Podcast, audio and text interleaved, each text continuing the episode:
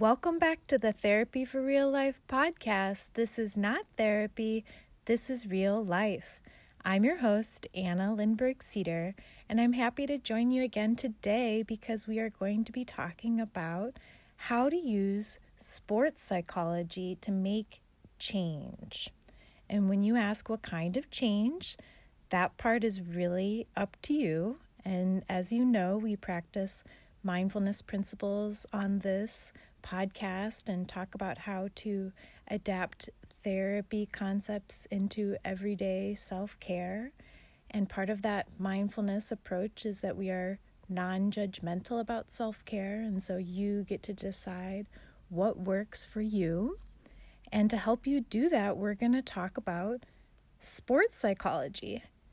And something that I was really excited to learn in grad school when I learned the principles of behavior change and behavioral analysis.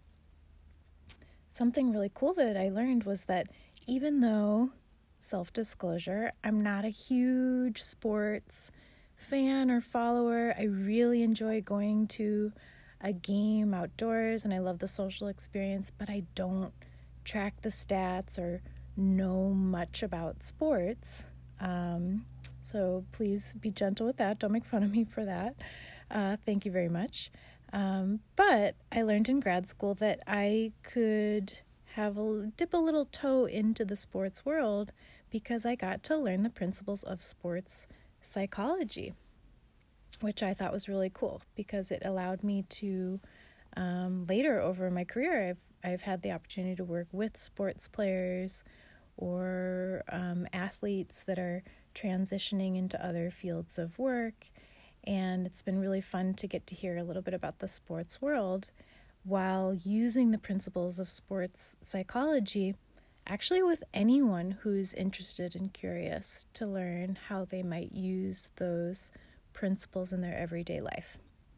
So, as you know, the podcast strives to translate therapy concepts into self care strategies that any of us can use in a moment to help us make change. Let's think about how we might use sports psychology principles in everyday life.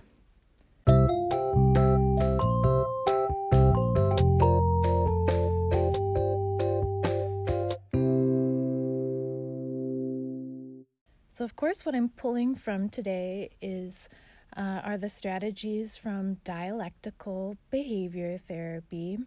And if you're following along, you might be reading the Dialectical Behavior Therapy book of handouts and worksheets from Marsha Linehan and her most recent uh, second edition.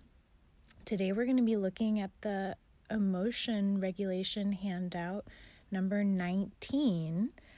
This skill DBT calls cope ahead. But if you are into sports psychology, it's going to sound really familiar to you because you're going to recognize the basic steps. So, the first thing you're going to do if you're using sports psychology to make a change, or as DBT calls this skill, cope ahead, you have to define what your goal is. And if we're going to use cope ahead, we might think of, you know, how that athlete might use this skill. They're using it to prep for a really challenging game. And this is a game that would probably stress them out. Maybe they're going against a rival that really makes them feel nervous or intimidated, or maybe they're trying a new technique that they've never done before, so they've have that feeling of imposter syndrome, that's exactly when they would use these principles to help them calm their nerves and prepare for the game. They would put themselves in the zone and they would mentally rehearse this skill that I'm going to describe in a moment called cope ahead. So, while an athlete would use this to imagine getting themselves in the zone, to knock, a, you know, hit a home run out of the park or to not have a, a panic attack on the basketball court so that they can really focus their vision on getting it into the hoop. That's something that an athlete would do. So, of course, you can use these principles to improve your game on in whatever sport you choose, but you could also use it to prepare for other difficult moments in life. So, with sports, you might be coming, you know, getting over anxiety to help you be in in the zone. One of my clients taught me the sports psychology term called, you know, the case of the yips is when you might um, suddenly lose skill in a certain area and then all of a sudden kind of spiral and worry that you're never going to get it back. And sometimes that can become a self fulfilling prophecy, was how they explained it to me that you just get overcome with nerves and it can damage your skill set actually. So, if you're not using it in the sports realm, how else might you use it? Well, let's say you're trying to change harmful behaviors into healthier behaviors. If you're following along in the podcast, you possibly listened to a recent episode called How to Change Unhealthy Patterns, which goes along really nicely with the skill of cope ahead because that that skill helps you look at patterns in your behavior and notice where there are gaps in coping and help you problem solve where you might put a self care skill. Cope ahead is when you already know what you would like to do instead. So, what would go in that place?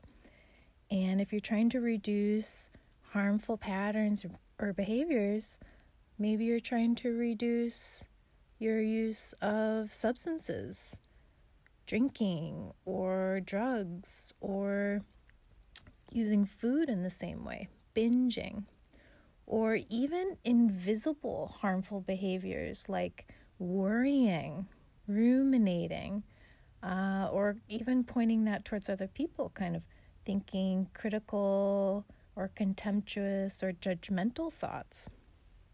So you get to define whatever harmful behavior means to you and then we're going to replace that with something that feels like coping.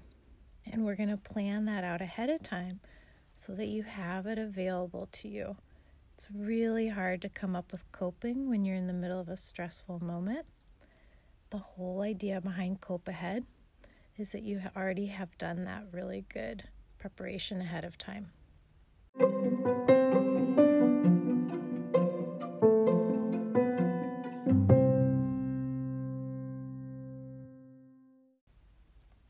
What are other examples of how you might use cope ahead? You might use this skill, cope ahead, or that sports psychology vis- visualization to help you cope with difficult relationships. And that could be anywhere in your life. Could be difficult relationships at work.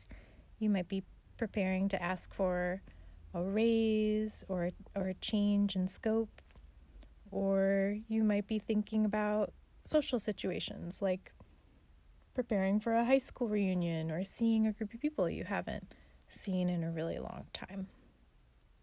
This skill of cope ahead is really flexible and it's designed to help you prepare for situations that might cause anxiety or stress. And it's an alternative to just worrying and ruminating about that problem it gives you a set of steps that you can follow to replace those patterns with self care strategies.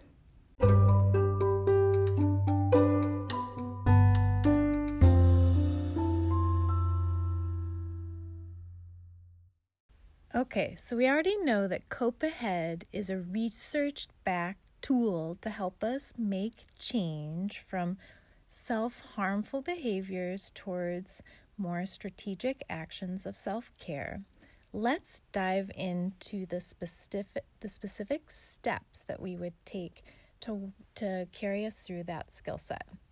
So, number one, DBT says we have to describe the situation that is likely to prompt the problem behavior.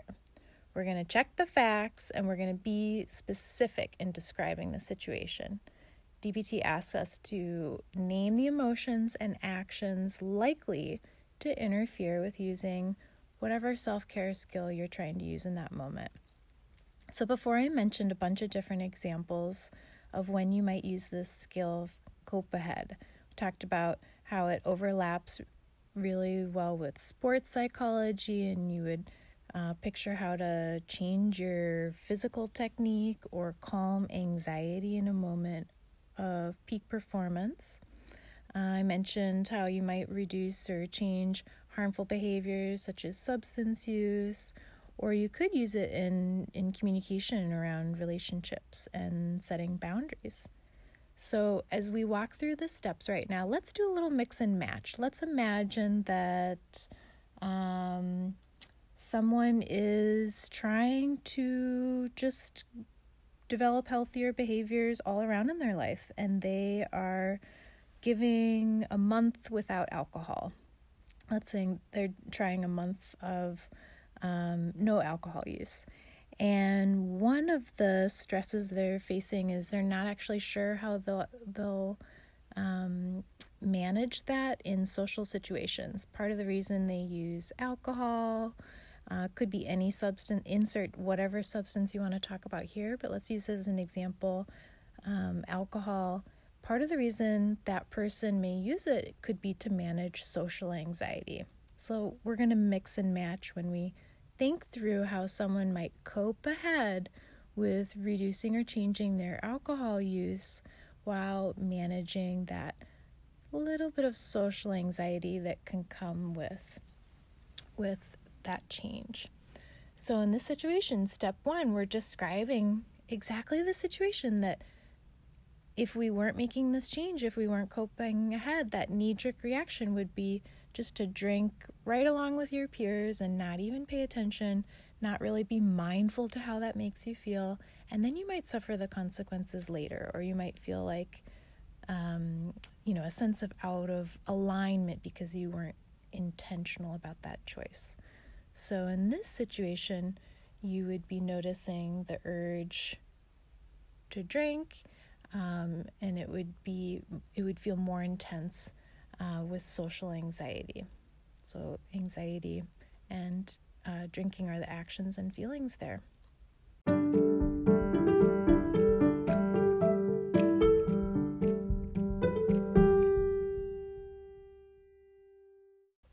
Step number two, we would decide what coping or self care actions we want to use instead. Let's say during that month of uh, sobriety light or that's you know that little experiment let's say you have a work function coming up a networking event and you have to put the charm on and be a social butterfly and you may or may not let's say not be in the mood for that but you have to show up and you've already RSVP'd and so let's imagine if you're in a networking mindset in terms of coping behaviors, you would probably like to be busy networking. And you would have to imagine every detail of that situation. What would you do with your hands? What would you be holding? Would you have a different drink instead? Would you uh, say no thank you if someone offered to pour you a drink? If they asked you a question about why you said no, what coping or problem solving would you like to go in that place? Would you like to have an explanation for the change? Would you like to tell them any information like I'm trying a month without alcohol to see how it feels or uh, would would you like to keep it at no thank you? And that's enough information for you. You would have to make that assessment.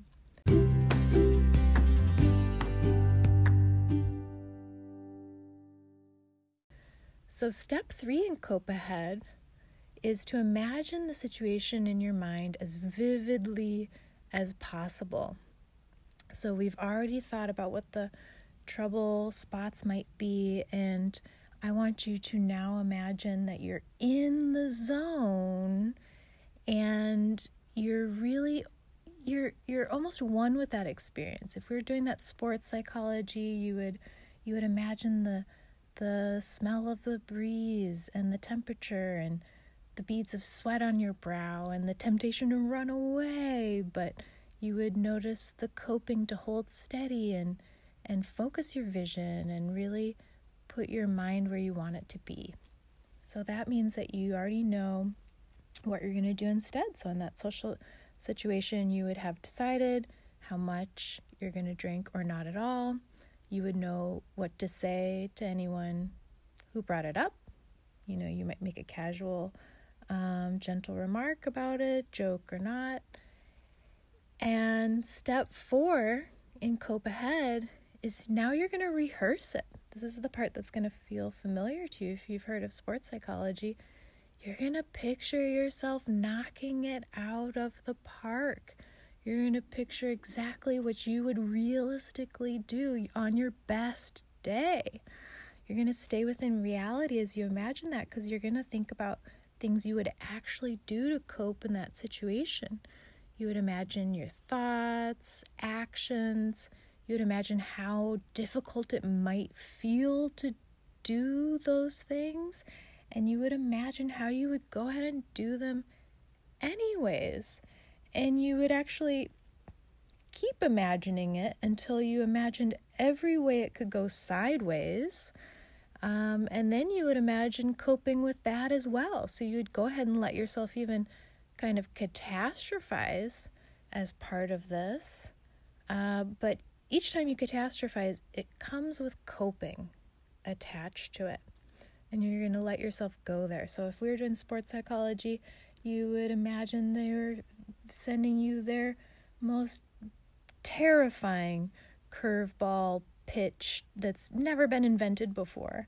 And you would just imagine really holding steady and just connecting uh, with the ball and just the sensation of um, you know, how sweet it would feel to do that. You would just rehearse that over and over again in your mind.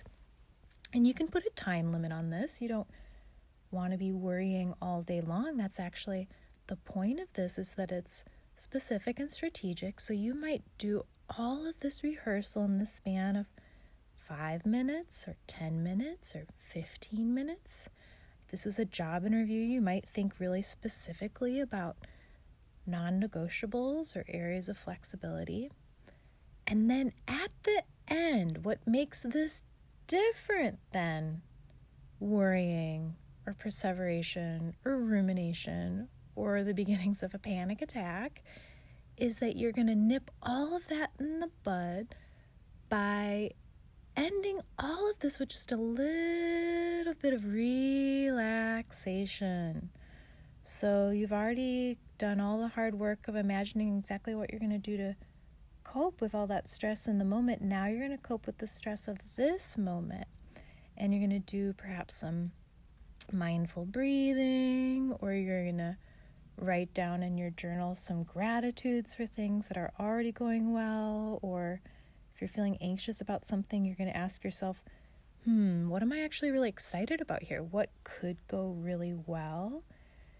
Whatever it is, you're going to do some kind of coping in this moment to encapsulate this little kind of worry time. This is almost like a little bit of worry time that you you had pre-planned with coping attached to it. And the reason why we end this with something relaxing is so that this doesn't spill over into the rest of your day. And this is probably going to feel a little bit challenging in the beginning because, of course, you're imagining yourself making a change, and change is really hard for people to do oftentimes. And so, if it does feel hard for you to do, I want you to start imagining coping with even that sensation. So, you might imagine saying, It's okay, I'll give it a try, or I'll stick with it a little longer, or I'll see how it feels.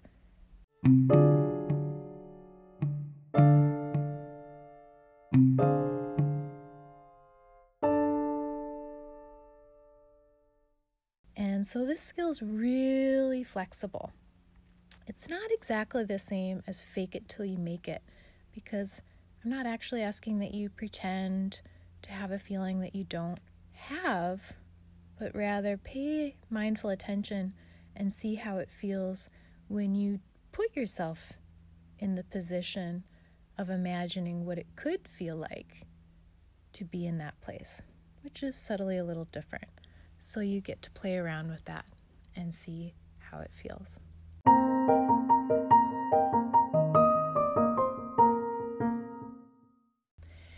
Thank you for listening to the Therapy for Real Life podcast. Remember, this is not therapy, this is real life. And self care is meant to be shared. So if you enjoyed this episode, please feel free to share in the app that you're listening to now or text it to a friend or self care buddy who might enjoy listening right along with you. I hope you have a wonderful day, and I'm just imagining that you're coping ahead right now, which makes me really happy.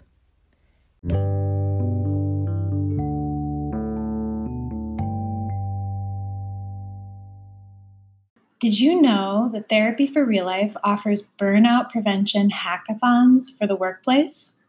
I'm your host, Anna Lindberg Cedar, and I'm happy to announce that Therapy for Real Life now comes to your workplace to offer therapy concepts adapted into self care strategies that you can use on the job. As you know, Therapy for Real Life is a Bay Area based burnout prevention counseling program. But now you don't have to participate in the therapy programs to learn what happens in therapy. If you're a listener of the Therapy for Real Life podcast, you know that I'm a big advocate of teaching people the strategies that work for them to manage stress, burnout, anxiety, and depression in their lives. Not everyone can make it to therapy. Managers and HR professionals are well aware that stress is at an all time high in the workplace. Wouldn't you like to equip your staff with self care strategies to help them manage stress on the job? Therapy for Real Life's burnout prevention hackathons give staff a fun and interactive way to learn research backed self care strategies on the job. As your facilitator, I will come in and present relaxation strategies, cognitive coping exercises, and examples of mindfulness that your staff can pick from and practice in the workshop to see what works best for them. Teach your staff and coworkers not only ways to take care of themselves on the job, but create that culture of self care and teamwork together. Find out more about hosting a burnout prevention hackathon at your workplace by going to therapyforreallife.com and selecting the workshops page or emailing me directly at therapy at annacedar.com. That's therapy at A N N A C E D A R I look forward to being in touch. Have a great day.